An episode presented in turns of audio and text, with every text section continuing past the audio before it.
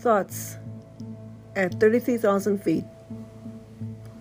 What is it about an airplane flight that puts a person in a pensive mood? Not everyone, of course, just a few of us individuals who might become philosophical. But looking out from a small window of an airplane can put many things in perspective. At 33,000 feet above the blue planet, everything and every living being seems so tiny. People look like ants. Houses and cars look like pieces on a Monopoly board game. One begins to see oneself as very insignificant. When we're on the ground, we are big and important. We feel that no harm can come to us. But unfortunately, that isn't the case. We're just as important, or shall I say, as unimportant as the person sitting next to us. And out of all the living creatures on this earth, human beings are considered above all others. Where did we get the idea that human beings are superior to any other living being? Why do we need to feel superior?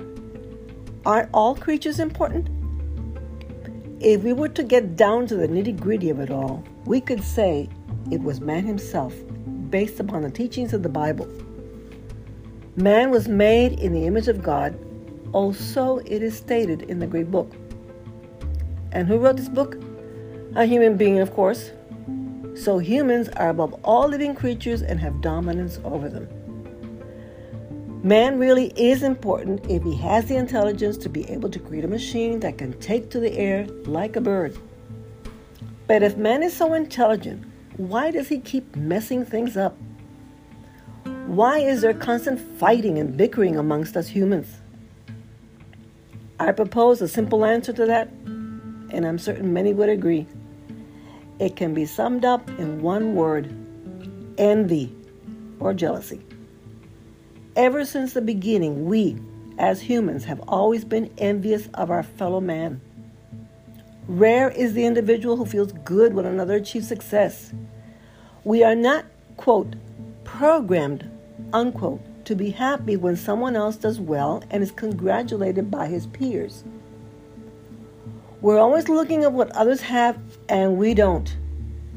We crave attention. If we can't have it the nice way, we'll get it through other means. Cain and Abel, the brothers who were fated to be the main characters of the first crime in history, might be responsible for this human personality trait. It has been said that Cain represents what is evil in a human, while Abel is the innocent victim. According to the Bible, Cain envied Abel because he was God's favorite. Now we understand how this might happen and why Cain did what he did. I don't validate his actions, but I ask, was he really at fault? Other questions come to my mind. Was this God's plan? Was it some kind of test? If it was, apparently Cain failed. This biblical event might be a possible explanation for all that is ugly in humans. Sounds logical. But is it really?